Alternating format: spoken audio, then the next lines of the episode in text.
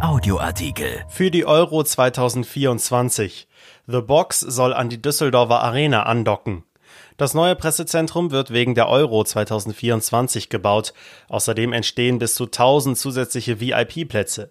Das ist schon lange ein Wunsch von Fortuna Düsseldorf, aber die Box kann noch mehr. Von Uwe Jens Runau. An der Arena soll ein Pressezentrum für mehr als 200 Journalisten entstehen.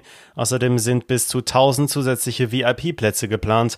Hintergrund ist der Zuschlag für Düsseldorf als einer der zehn Spielstandorte für die Fußball-Europameisterschaft 2024. Das Konzept heißt The Box. Ein quadratischer Anbau soll an die Arena angedockt werden. Die Baukosten belaufen sich auf 4,3 Millionen Euro. Für Planungskosten und Ausstattung wird rund eine Million Euro zusätzlich fällig. Der Stadtrat wird in seiner nächsten Sitzung über die Maßnahme entscheiden. Die Zustimmung gilt als sicher. Aktuell finden die Pressekonferenzen nach Fortuna-Spielen auf der unteren Ebene der Arena statt, auf Höhe des Spielfeldes. Der Raum liegt innen, maximal circa 80 Personen finden darin Platz. Abgesehen von der unwirtlichen Kelleratmosphäre war schnell klar, das reicht für eine Europameisterschaft, aber auch andere Großereignisse nicht aus. Düsseldorf bereitet die Invictus Games von Prinz Harry sowie die Universiade vor, vielleicht kommt 2032 Olympia. Die Euro 2024 bedeutet für Düsseldorf wieder dabei zu sein in der ersten Liga der Veranstalterstädte. Zuletzt wurden 1988 Eurospiele in der Landeshauptstadt ausgetragen. 2006 beim Sommermärchen wurde Düsseldorf trotz neuer Arena nicht zur WM-Stadt. Die Pläne für das Pressezentrum hat der Aufsichtsrat von D-Live abgesegnet. Die städtische Veranstaltungstochter ist für die Vermarktung der Arena zuständig.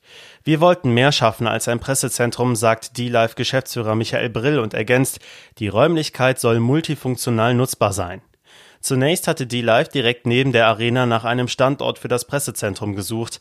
Auch wurde erwogen, Bereiche des Stadions umzunutzen. Schließlich aber gab es die zündende Idee, das Pressezentrum im ersten Stock, wo sich der Eingang in den VIP-Bereich befindet, an das Gebäude anzudocken. Der Name The Box ist architektonisch Programm, was die Visualisierung auf einen Blick klar macht. Der Baukörper wird von acht V-förmigen Säulen getragen, unter ihm können Autos und Busse vorfahren oder Gastro- oder Raucherzonen eingerichtet werden. Der Komplex ist 13,40 Meter hoch, der quadratische Raum selbst hat die Maße 31 mal 31 Meter und 5 Meter Deckenhöhe. Über ihm befindet sich eine Dachterrasse. Der Raum selbst bietet 692 Quadratmeter Veranstaltungsfläche, was Platz bietet für fast 1400 Personen. So viele dürften es jedoch nur selten werden. Bei Pressekonferenzen können 200 oder mehr Journalisten in Sitzreihen Platz nehmen.